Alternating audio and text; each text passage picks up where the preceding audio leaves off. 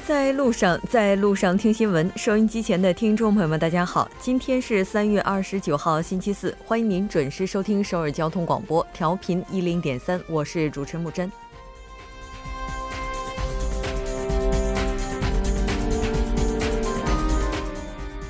今天上午，在板门店北韩方一侧统一阁举行的高级别会谈，正式就南北会谈的时间地点达成一致。确定将于四月二十七日在板门店韩方一侧和平之家举行会谈。十一年来呢，这也是南北之间的第三次会谈，也将是韩国战争之后北韩最高领导人首次踏上韩国土地。半岛无核化、军事紧张缓解、永久性和平机制建立等议题谈判也正式进入倒计时。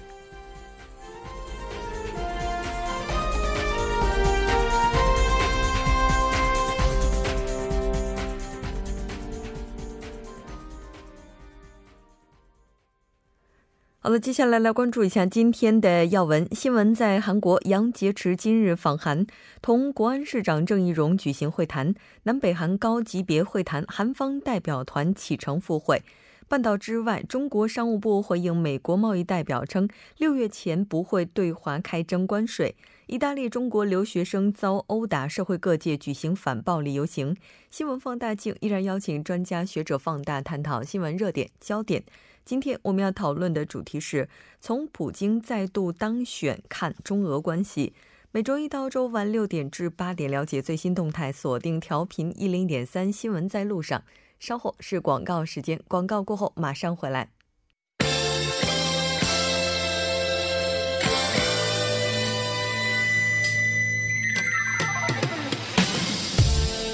新闻在韩国带您快速了解当天主要的韩国资讯。接下来马上连线本台特邀记者申海燕，海燕你好，主播好，各位听众好，很高兴和您一起来了解今天韩国方面的主要资讯。当然，今天第一条要关注的是中国的国务委员杨洁篪访韩这条相关信息。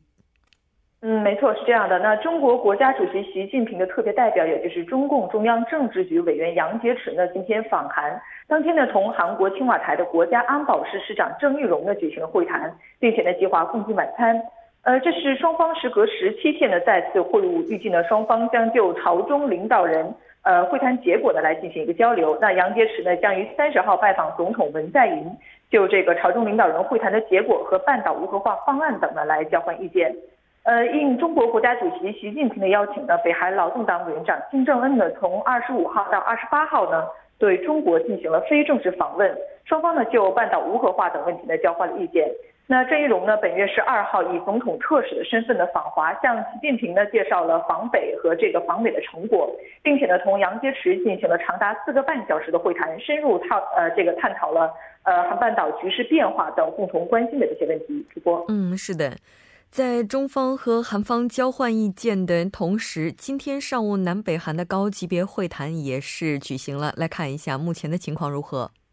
呃，南北韩呢于今天上午十点开始呢，在边境板门店北韩一侧的统一阁呢举行了高级别会谈，讨论南北韩首脑会谈的相关事宜。呃，韩方代表团呢已经启程赴会。呃，韩方的这个首席代表，也就是统一部长官赵明军呢表示，今天这个南北韩呢敲定了首脑会谈的日期。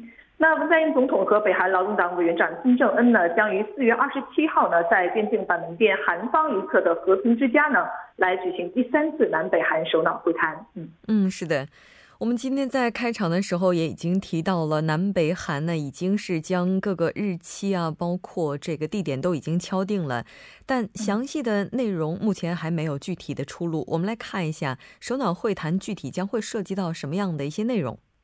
呃，据期呢，这次的这个文金会呢，将讨论韩半岛无核化和缓解军事紧张，以及建立永久性和平机制等问题。但是议题呢，还呃是不受限的。那赵明军就这个北韩无核化表示呢，南北韩一月九号呢举行高级别会谈和南北韩特使团互访时呢，将韩半岛无核化问题呢作为重点议题进行了讨论。那今后呢，也将重点讨论这个问题。呃，他还就南北韩设首脑这个热线一事呢表示，本次的这个高级别会谈呢。将基于上次韩方向北韩派遣特使以后，双方商议的这个内容呢，来进一步讨论这个南北韩首脑会谈的有关事宜，并且表示呢，将争取使这个会谈呢取得成功。呃，除了赵明军之外呢，韩方代表团成员还包还包括这个统一部次官千海成和青瓦台国民沟通首席秘书尹永灿。那北韩方面呢，由祖国和平统一委员会委员长李善权呢来担任团长。那代表团成员呢，包括委员会的副委员长田中秀以及这个委员会的部长金命一。嗯。是的，我们了解到双方还商定在四月四号的时候再次举行会议，讨论首脑会谈的具体细节问题，比如包括礼仪、警卫报道等等。这条关注到这儿，我们再来看一下目前的现在前总统朴槿惠案件的调查情况。呃，好的，那下一条新闻呢是有关这个韩国检方认定朴槿惠总统府篡改这个沉船事故报告时间的这个相关的消息。嗯，是的，没错。十月号事件发生至今已经过去了十四年了，我们再来具体了解一下当时黄金救援时间里的详细描述。呃，韩国检方认定了这个世越号沉船事故呢发生的这个二零一四年四月十六号呢，前总统朴槿惠接受事故这个汇报的时间呢，大约在上午十点二十分，是晚于前政府总统府所主张的十点的。那当时呢，青瓦台声称的世越号相关汇报和指示的时间呢，均为事后捏造。那据调查呢，朴槿惠当时向前国家安保市长金章洙打电话指示全力救援的这个时间呢为十点二十二分，那已经是错过了朴槿惠政府指定的当时的救援的黄金时间。那事故当天下午的，幕后红人崔顺实进入了青瓦台官邸，就这个朴槿惠访问中央灾难安全对策本部等这个应对的方案呢进行了讨论。嗯嗯，是的，没错。那接下来的话，他采取的措施是怎样的呢？呃，对捏造世越号事故报告时间以及非法修改总统指令事件进行调查的这个首尔中央地方检察厅呢，昨天表示已经不补持诉涉嫌伪造公文的金章洙和青瓦台前秘书室长金其春。那二人呢涉嫌炮制假文件提交国会，呃，文件中记载的这个朴槿惠接受书面和电话报告的时间呢，均与事实不符。那据检方调查呢，书面报告送达朴槿惠所在的官邸的时间呢，约在上午的这个十点十九到二十分。那世越号乘客向外部发送最后一条短信的时间呢，为十点十七分。呃，此时呢，客船已经倾斜至了一百八十度，错失了救援的黄金时间。那金章洙和朴槿惠呢，当天就此这个首次通话的时间呢，为十点二十二分，晚于前青瓦台此前主张的十点十五分。呃，朴槿惠政府还主张呢，事故当天朴槿惠实时接受了十一次的书面报告，但是这个调查结果显示呢，前青瓦台秘书官只在下午和晚上呢分两次将十一份的这个电邮内容的批量打印，进行了两次的汇报。呃，检方本月十九号呢前往看守所调查朴槿惠，但是呢被拒。呃，坊间呢此前怀疑说朴槿惠在事故当天呢打美容针长时间的盘头发，因此呢贻误了搜救的时间。呃，国会弹劾委员会认为呢，朴槿惠玩忽职守，应灾不利，呃，也将其呢列为弹劾事由之一。呃，之后呢，朴槿惠提交答辩状，交代了这个事故当天七小时的行踪，声称呢，除了护士官和美容师之外呢，没有外部人员进入总统府。嗯嗯，是的，没错。事件已经过去了十几年的时间，但是对于真相而言，只要能够被揭明，永远都不会晚。这条关注到这儿，我们再来看一下下一条消息。好的，下一条消息是有关韩国公认认证书制度有望年内废除的相关消息。嗯，没错。我们来看一下目前各界对于这次希望废除公认认证书的态度是怎样的。呃，好的。那过去长久以来给国民带来极大不便，那不只是普通用户，就连这个信息通信技术行业都怨声载道的这个公认认证书制度呢，呃，最早呃最早呢是有望在年内被废除的。韩国科学技术情报通信部呢，今天表示已经拟定了废除公认认证书制度等内容的这个电子署名法全部修正案。那计划呢，从本月三十号，也就是明天起呢，进行立法预审，之后呢，历时四十天来听取广大民众和相关人士的意见。那根据修正案呢，如果说成功修改电子署名法，那么将在法案公布六个月后呢开始执行。呃，据新的国会内部对这个废除公认认证书制度的反对呼声呢并不高。呃，情报通信通信部的这个相关人士表示呢，讨论法案是国会的权限，那政府呢没有权呃谈及执行时间和法案通过的可能性。呃，由于在拟定修正案的过程中呢，广泛听取了民众的意见，那呃因此呢，这个舆论对废除公认认证书呢也是持好评态度的。嗯嗯，是的，没错。应该说这次的话，公认认证书它的废除也有一定的市场需求，因为不少人认为它限制了国民的电子署名选择权。非常感谢今天海燕带来的这期连线，我们下期再见。再见。稍后为您带来我们今天的新闻字符。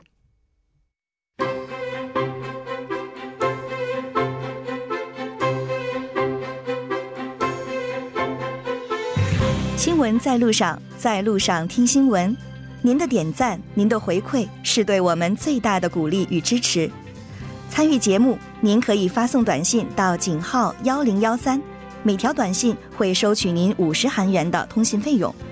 另外，您也可以登录 TBS 官网三 W 点 TBS 点 s o 点 KR 给我们留言。当然，在 Instagram 搜索 TBS CNews 也可以参与互动。新闻在路上，期待您的参与。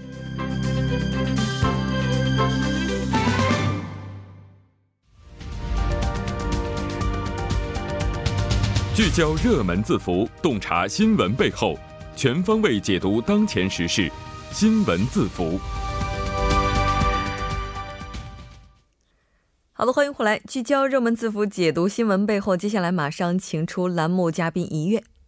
你好，主播，听众朋友们，大家好。嗯，突然好像觉得我漏掉了说你好的感觉。对，因为刚刚 节奏感没掌握住。嗯，因为刚刚在我们这个韩国新闻连线部分呢，不知道大家有没有注意到啊？今天我们这个通话的质量效果也不是特别的好。对，我们在这里也是表示歉，因为我们的记者也是在外面现场跟我们进行了这次连线。那马上进入今天的新闻字符，来看一下尹月为大家带来的字符是什么？今天我带来的一个字符呢，跟最近的这个天气有关，叫做晴天项目。晴天项目，我觉得最近这天其实灰蒙蒙的，都挺 晴，但能看到的太阳似乎也是被蒙蒙上了一层纱。是的，所以今天要给大家多少通过我们的节目啊，让大家感受到这个晴天的魅力啊。不要每天都是被这个灰蒙蒙的这个天空所笼罩。那这个晴天项目是希望改善我们大气质量的一个项目吗？是的，这个是中韩两国是从一七年的五月表示呢，携手会推进的一个非常比较规模比较大的一个空气质量的调查项目，叫做晴天的项目。然后此外呢，中国和韩国的它会建立一个环境的合作中心嘛，会在今年的六月，然后这个落户北京。他们也会将在这个晴天项目的基础上，加大对雾霾等大气污染。问题的这样的一个研究的力度，也尽可能会回归给那个还给我们市民朋友们一个非常晴天的这样的一个蓝天。嗯，是的。选择在今天说这个字符，是不是因为 觉得现在这 波雾霾还没过去？对，因为我们都知道春天的话总是会伴随着这个雾霾，而且最近这个雾霾的程度比较恶劣吧。我们也知道韩国政府呢，虽然是紧急发布了一些，比如说类似于单双号限行啊等非常时期的政策，但是呢，依旧未能在短时间内。就是减少这个雾霾的浓度，然后我们知道韩国国内的政策呢，目前是不见效果，然后呢，与中国间的这个合作改善项目好像也不是那么的有进展，所以目前有点属于民生载道的这样的一个情况。而且刚刚我提到的这个晴天项目，最开始计划是什怎么样的呢？是包含在呃北京等六个城市进行实时观测空气质量的方式进行，结果到目前为止呢，只在四个城市的试点运营，那么其余两个呢，据说是在明年才开始。所以呢，韩国市民朋友们可能会觉得这个进展有点慢，而且空气问题呢也得不到缓解。所以市民朋友们就跑到这个青瓦台的国民请愿的窗口。对我们已经多次，他已经多次出现过了，就是所谓的来自中国的雾霾呢，要求韩政府向中国政府抗议。那么其实到今天下午为止呢，请愿的人士呢已经超过了二十万。对。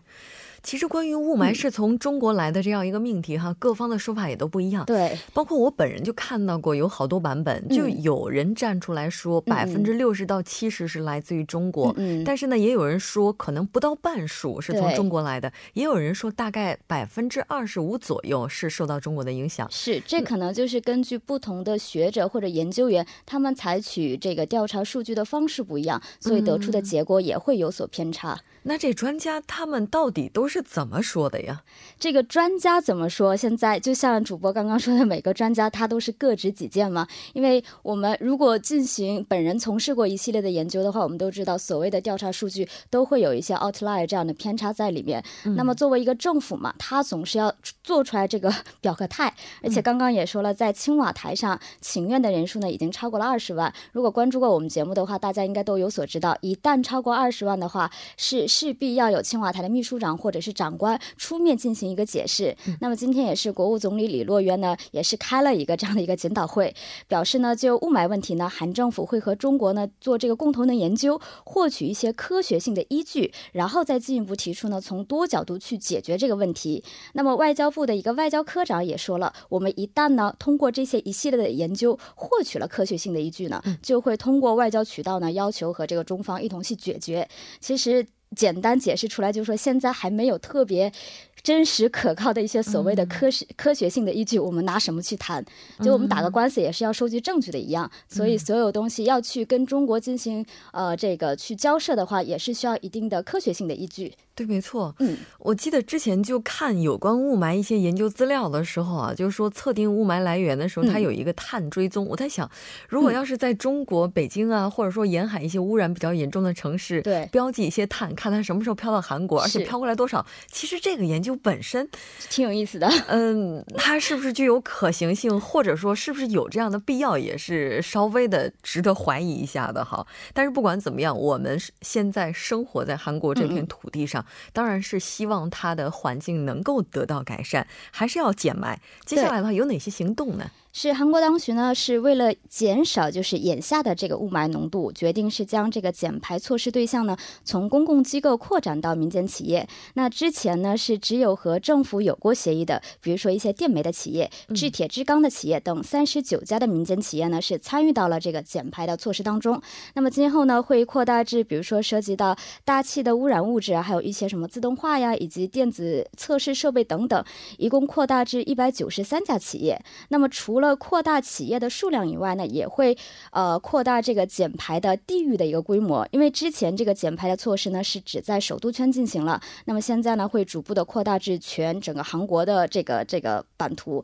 那我们看一下釜山市的情况呢，是从三月份就已经开始了，它是已经发布了雾霾警报、车辆限行等政策。那么光州市呢会从下个月的十六号开始，会开始引进这些车辆限行以及调整工厂运营时间等方法。除了以上这两点之外，政府呢还表示，从今年，呃三到六月份吧，会终止一些老后的就是老化的一些石炭的发电所。这个计划呢会在今年下半年执行。嗯，是的。昨天在和金勇作家了解首尔消息的时候，也提到了首尔市已经开始将一些燃料就转化为这种新能源。对，这应该都是非常有益的一些尝试了。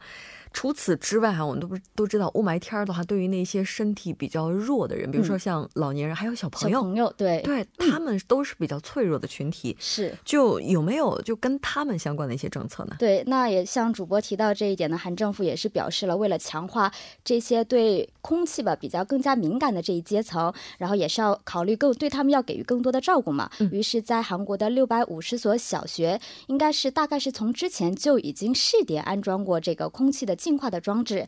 那么今年呢，会去评价这个装置的效果，哎，看看它是否有一定的时效性。如果有的话，就会扩大补给到其他的学校。那么此外呢，会比如说像托儿所啊、幼儿园、养老院等处呢，政府呢还会有计划的去发放一些这个免费的口罩，让他们去使用。哦，当然发了免费的口罩。我昨天还听哈，就是有一些朋友，特别是女性朋友，因为戴口罩可能会把自己的妆给弄花了，然后不戴。这样的天气确实是应该采取非常的措施。其实除了这些之外啊，应该说雾霾的话，国际合作也是非常重要的。是的，特别是在东北亚这个地区嘛，不光是中韩之间要合作，我们知道整个东北亚地区呢也是要加强合作的。没错。那所以。在韩政府呢，也是表示呢，在六月份的时候呢，就会公布有一个中日韩三国研究者在过去五年对这个雾霾问题共同研究的这样的一个成果，我们可以拭目以待。嗯，是的，没错。希望有一天这个东北亚有关环境方面的合作也可以将北方纳入进来哈，因为在这种情况之下，可能没有人能够幸免。非常感谢今天一月带来的这一期节目，我们下期再见。好的，我们明天再见。稍后来关注一下这一时段的路况、交通以及天气信息。Música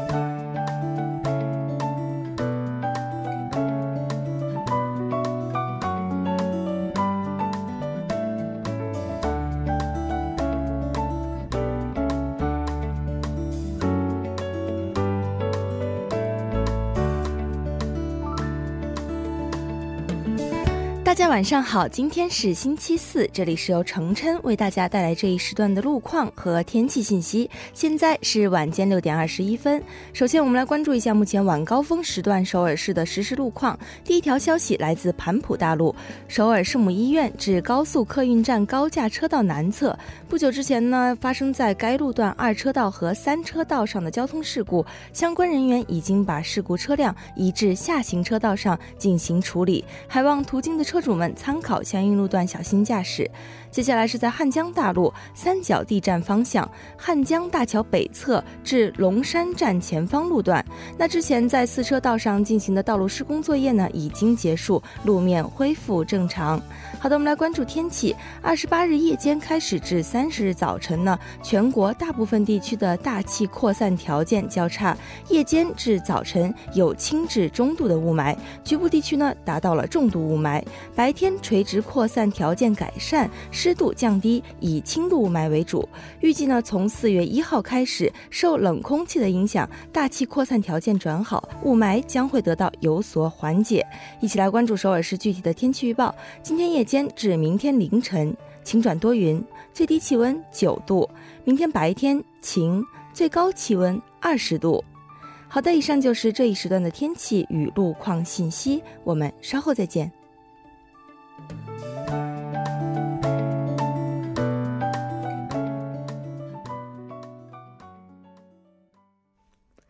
好的，欢迎回来。接下来马上为您带来《他说》，听他说评舆论内外。马上连线特邀嘉宾，来自首尔 Digital 大学的郑明书教授。郑教授，你好。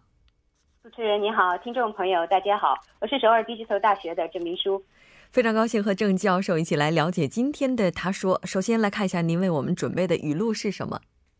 今天的语录呢是中方愿在半岛问题上继续发挥建设性作用。嗯，是的，应该说这句话也是紧扣着这一两天来南北韩之间的热点了。我们来看一下这句话是谁说的。呃，这句话呢是国家主席习近平，中国国家主席习近平同南韩劳动党委员长金正恩举行会谈的时候所说的话。中方愿在半岛问题上继续发挥建设性作用。嗯，是的，没错，应该也是符合中方一贯以来在南北问题上的态度。我们在节目当中也提到了，二十五号到二十八号的时候，北韩的劳动委员、劳动党委员长、国务委员委员长金正恩对中国进行了正式的这种非正式访问。那我们来看一下他在访华期间日程到底是怎样安排的。好，三月二十五号到二十八号呢，朝鲜国务委员会委员长金正恩呢对中国进行了非正式访问。为什么是非正式访问呢？是因为这次访问不是国家对国家，而是通过党对党的关系进行的，所以就叫做非正式访问。那么这次金正恩的外国访问是二零一二年他执权以来的第一次。金正恩在二十五号晚上坐特别列车，二十六号下午三点来到了北京。之后呢，在人民大会堂与中国领导部进行了三个小时的会谈。然后在钓鱼台住了一天之后，朝鲜访问团二十七号下午三点呃乘坐火车离开了北京。那么在这期间，朝鲜访问团的开会以及参观日程真的是排得满满的。那么二十七号上午十点，朝鲜访问团还参观了中国的硅谷中关村。这次中关村的访问呢，是他的父亲吧，金正日当时的朝鲜委员长，在二零一一年五月访华的时候也访问过这里。那么在这里呢，朝鲜访问团亲身体验了中国 IT 产业的发展和成果。那么金正恩对中国的呃中国在科技发展和创新方面的成就表示钦佩。呃，在参观结束后，题词留念。嗯，是的，没错。呃，应该说这次的话，金正恩他在访问中国的时候，也是见到了中国非常重要的一些高层人物，在人民大会堂同习近平中国国家主席进行会谈的时候呢，整个氛围呢也是非常的融洽。我们来看一下，在会谈之后，习主席和夫人彭丽媛为金正恩以及夫人李雪主举行的欢迎宴会情况。是的，是的。访问期间呢，习近平总书记呢和夫人彭丽媛为金正恩委员长和夫人李雪珠呢举行了欢迎宴会，也共同观看了文艺演出，还有合影。现场的气氛是相当好的，而且呢，这两位第一夫人的时尚也受到了媒体的关注。嗯，是的，应该说此前中国一直以来都是支持国际社会对北韩的制裁，所以这次的金正恩访华可以说也是两国之间的一一次破冰之旅了。刚才您提到的语录当中的“继续发挥建设性作用”这句话，我们可以怎么去理解呢？呃，这句话呢，其实是双方领导人就国际和朝鲜半岛形势深入交换意见的时候，习近平所说的话。他的前后文是这样的：中国在半岛问题上坚持实现半岛无核化目标，维护半岛和平稳定。通过对话协商解决问题，我们呼吁各方支持半岛南北双方改善关系，共同为劝和促谈做出切实努力。中方愿在半岛问题上继续发挥建设性作用，同包括朝方在内的各方一道努力，共同推动半岛形势走向缓和。所以呢，在我们今天的他说所提到的。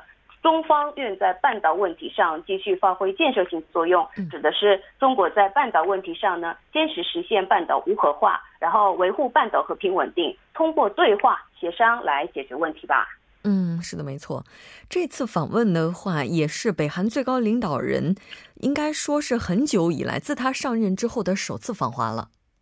是的，是的。那么新世纪二十新世纪以来呢，就是朝鲜的领导人访华，就是除了这次以外呢，一共有过八次。那么全是金正日对中国进行的访问。嗯。那么二零一一年有两次，然后二零一一零年两次，其他分别在二零零六年、二零零四年，还有二零一一二零零一年，然后再是二零零零年。